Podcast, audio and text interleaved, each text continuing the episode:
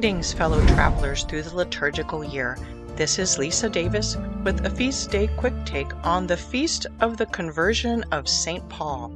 And I'd like to begin by wishing our friend, Sister Paulina Marie, CMD, and our eldest son, Paul, each a blessed name day. Today is one of several feasts that honor St. Paul. The dedicated feast of St. Paul the Apostle, who he was and what he became for the Church, falls on June 30th, immediately following the feasts of Saints Peter and Paul as a duo on June 29th. I guess you would think of June 30th as the official feast day in a conventional way. The rest of his feast days have interesting twists. On February 10th, the island nation of Malta celebrates St. Paul in a unique local feast, not on the universal church calendar, but a fascinating one. It's called the Feast of Saint Paul's Shipwreck. You might remember something about St. Paul being in a shipwreck from his second letter to the Corinthians, chapter 11, verse 25, the one we read in the epistle on Sexagesima Sunday. If you recall, he actually mentions three shipwrecks, but the feast in February commemorates the miraculous survival of St. Paul when his ship went down off the coast of Malta, which incidentally is located in the Mediterranean Sea south of Italy. Every February to this day, the locals of Valletta, the island's capital, celebrate St. Paul's washing safely ashore on their beach with special ceremonies and festivals. On November 18th, the Church presents to us the unity of the natural life of the faith with the supernatural on the feast of the dedication of the Basilicas of St. Peter and Paul. What better way of honoring these two most holy and important saints of the Church, while at the same time commemorating the holy places in which we honor them with the holy sacrifice of the Mass. And on today's feast, we remember a particularly important event in the life of the Church. The day God knocked St. Paul off his horse, and then what happened after that. But let's backtrack. St. Paul was born at Tarsus, the capital of Cilicia, which was and is still located in south-central Turkey. Named Saul originally, he was born to parents who were Roman citizens, most likely because they lived in one of the cities which was specifically Roman.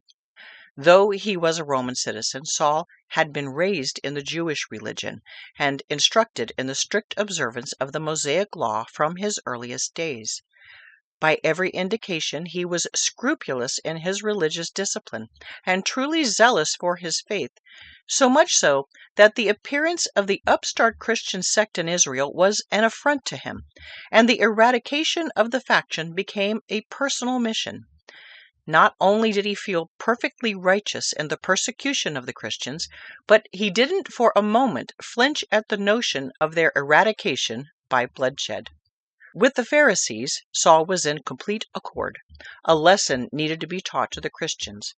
When the fanatic Stephen dared speak back to the Pharisees, trying him for blasphemy, it was instinctual. They all knew it. The law of Moses clearly exacted the death penalty. As a Roman citizen, Saul need not be bloodied himself in the stoning, but he was proud to take part by holding the coats of those more appropriate to the task. They had his full approval, and then some.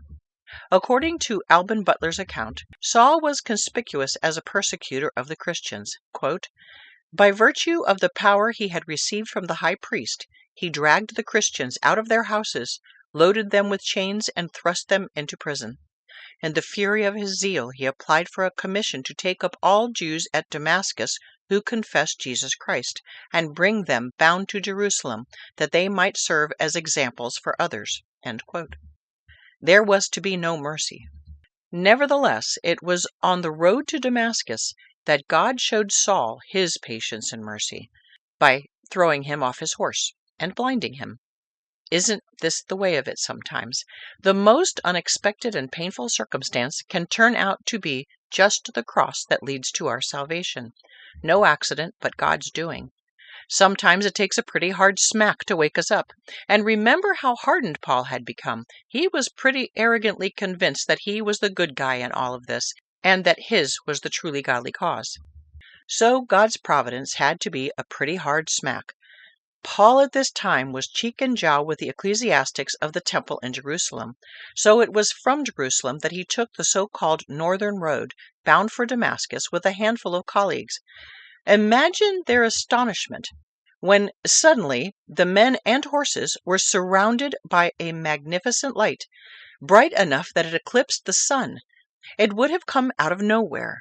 Saul wouldn't have had a split second to absorb what had happened before he found himself struck violently, thrown down on the rocky ground, and in danger of being trampled by his rearing and stamping horse. Imagine the chaos.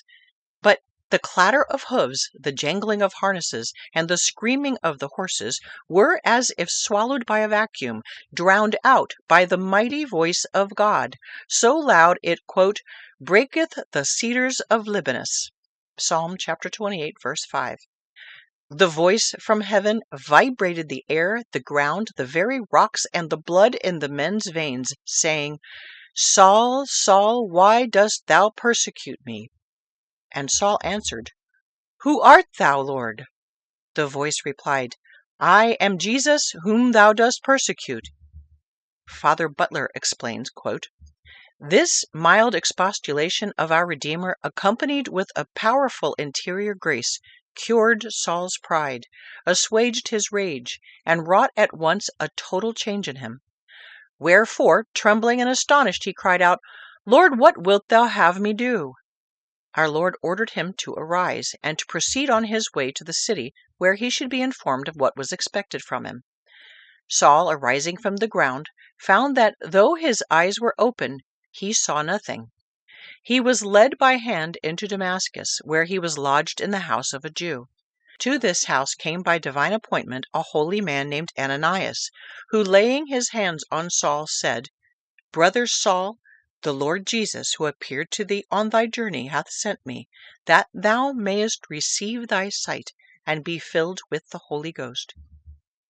Immediately something like scales fell from Saul's eyes, and he recovered his sight. Then he arose and was baptized. He stayed some days with the disciples at Damascus, and began immediately to preach in the synagogues that Jesus was the Son of God. Thus a blasphemer and a persecutor was made an apostle, and chosen as one of God's principal instruments in the conversion of the world. End quote.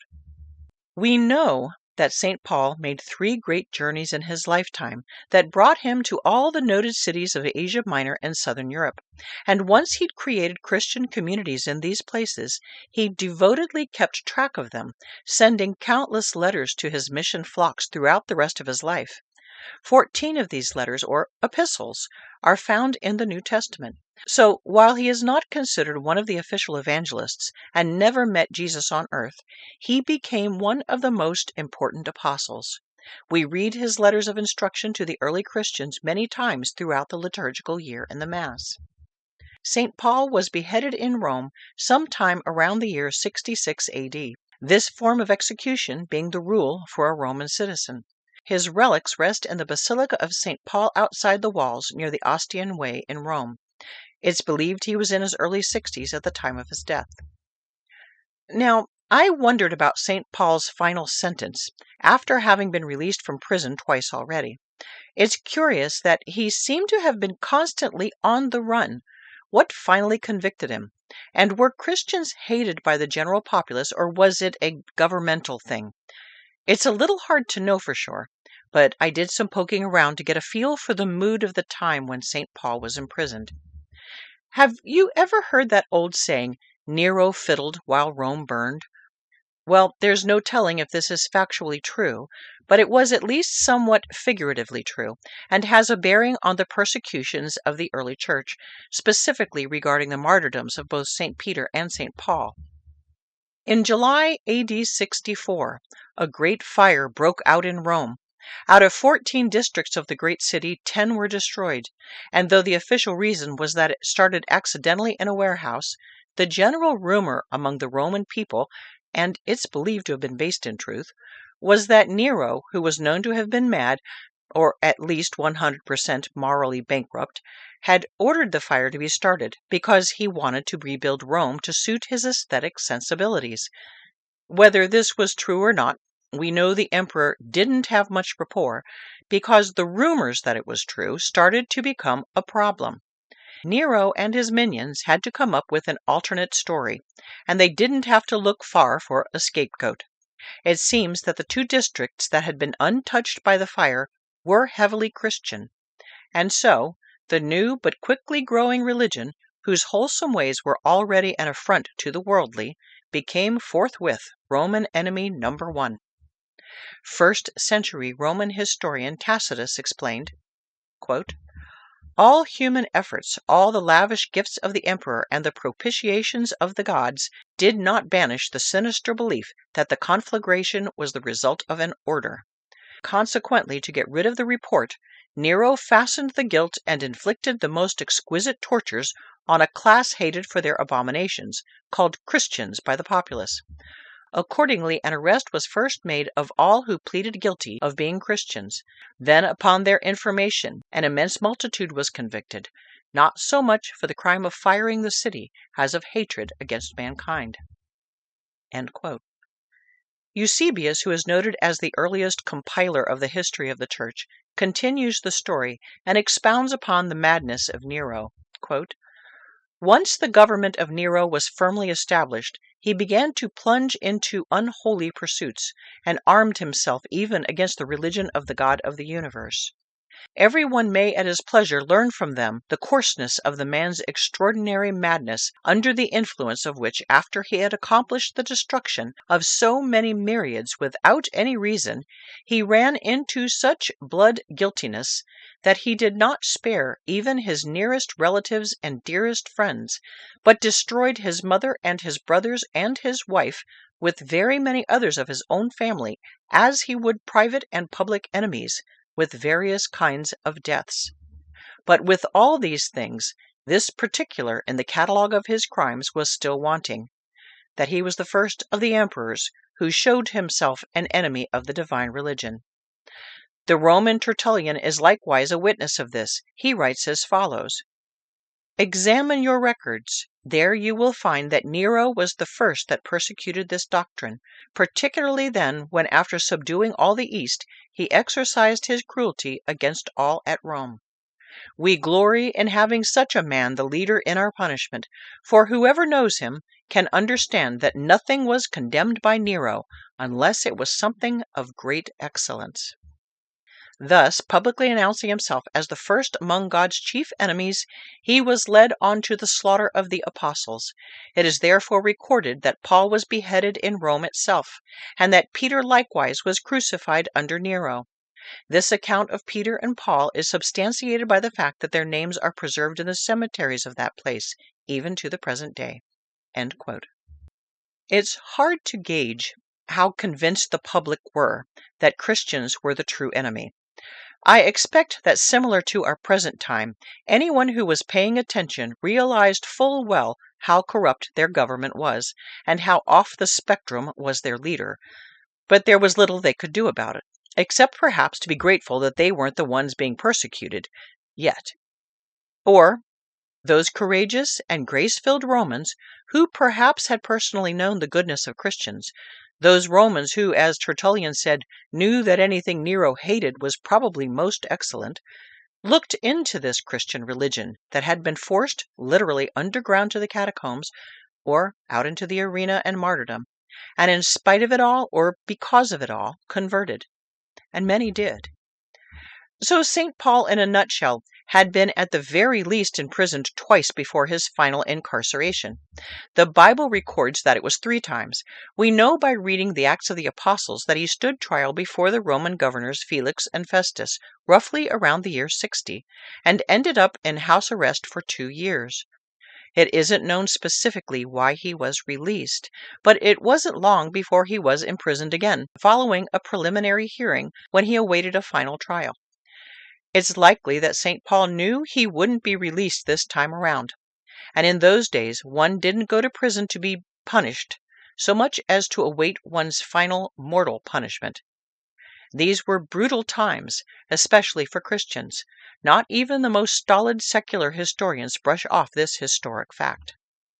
Because he was a Roman citizen, St. Paul was not subject to the worst tortures or forms of execution, but most scholars believe he languished in the dreaded Mamertine prison for up to 2 years before his beheading.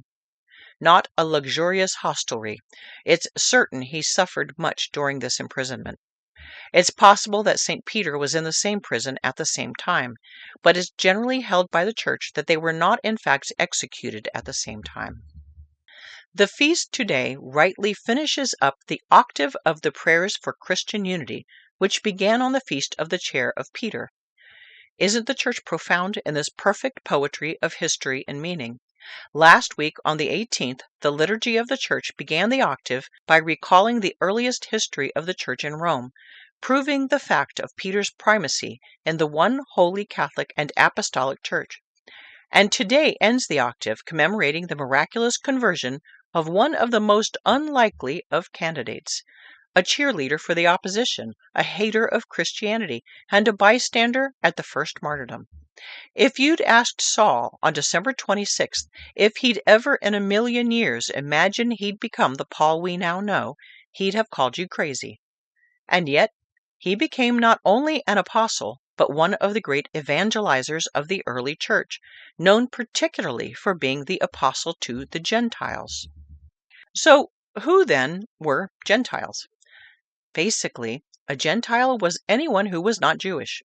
St. Paul, a Roman citizen, though raised Jewish, was well acquainted with pagans, their practices, and beliefs, and by the will of God made this huge segment of the world's population his particular mission. It's strange to consider that this was a controversial thing to do, but in St. Paul's time, most early Christians came from Jesus' own Judaic community. Jewish converts, who were the majority in those days, had no context outside their own world. History shows this mindset didn't last long, but clearly St. Paul, of all the apostles, would understand the challenge of converting oneself or others to the true faith, to the one holy Catholic and Apostolic Church in its original and entire perfection, when it seems the whole world is against it. St. Paul, like us and every generation between his time and ours, had to fight the world, the flesh, and the devil, and the effects of widespread bad influences on the road to the true church himself and in leading others. We know from his epistles how St. Paul encouraged the faithful in the virtues and in living a life in communion with the teachings of Jesus, and how part of putting on the new man, which phrase you'll remember from Ephesians chapter 4, was disposing of the old man. In the Acts of the Apostles, chapter 19, we see St. Paul's wisdom in action when his Christian converts in Ephesus burned their pagan scrolls so that the truth couldn't be polluted by them. And so they got rid of the old man, the old ways, even when it cost them friends and family and their stations in life, even when it hurt them financially. The scrolls themselves, for instance, were very expensive. But isn't this an encouragement? Whether we're new to the faith or cradle Catholics, most of us have traveled the road to Damascus in one way or another, and are still traveling it. Removing the scales from our eyes is an ongoing process, if about nothing else but the state of our own souls. I know I wake up to new understandings constantly and have to rearrange my brain and my habits to be in line with truth and goodness. We know from the conversion of St. Paul that even what seems like a sudden conversion doesn't happen overnight. St. Paul had to walk a God-directed walk and meet up with the right people and obtain the right blessings before he could begin to see his journey in earnest. There was a lot of just plain Paul between Saul and St. Paul. It's the same with all of us. Not just converts. Every day is a new beginning. And I'd like to add, inspired by Holly and Mandy's talks on their What is a Woman podcast on this station, that as we recommit every day, we really do need to judge by God's standards the media we're absorbing and the time that goes into it. These are our scrolls. If we're going to commit as completely as St. Paul and the Ephesians, we have to throw the garbage, the heresy, and the immorality found more and less blatantly in books, programs, and movies, and in apps and platforms rife with temptation, all of it, into the fire, so to speak anyway. Jettison it, no excuses, and replace it with what is true and good, beautiful and useful and real. Every day we have to recommit and reconvert with the help of God. Through the intercession of the Blessed Mother and all the saints, we can do it. St. Paul, patron of theologians, writers, evangelists, and conversions, pray for us and for our loved ones, all of whom might or might not need to be knocked off our horses to see the light.